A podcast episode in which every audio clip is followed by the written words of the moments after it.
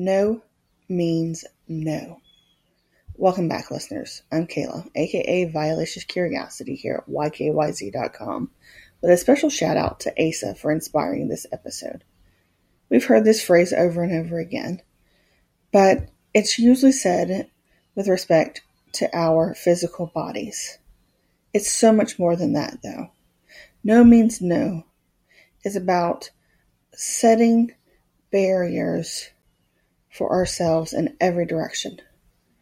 Whether it's our emotional selves, whether it is being able to stand up and say, no, I don't want to date you. I don't want your romantic advances. I'm not comfortable with how you speak to me.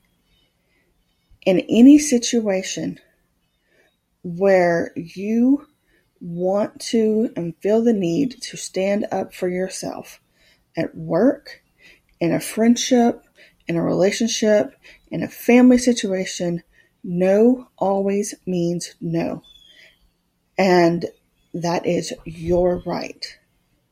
Whether you are male, female, non-binary, it is your right to say no and to have it respected. What do you say?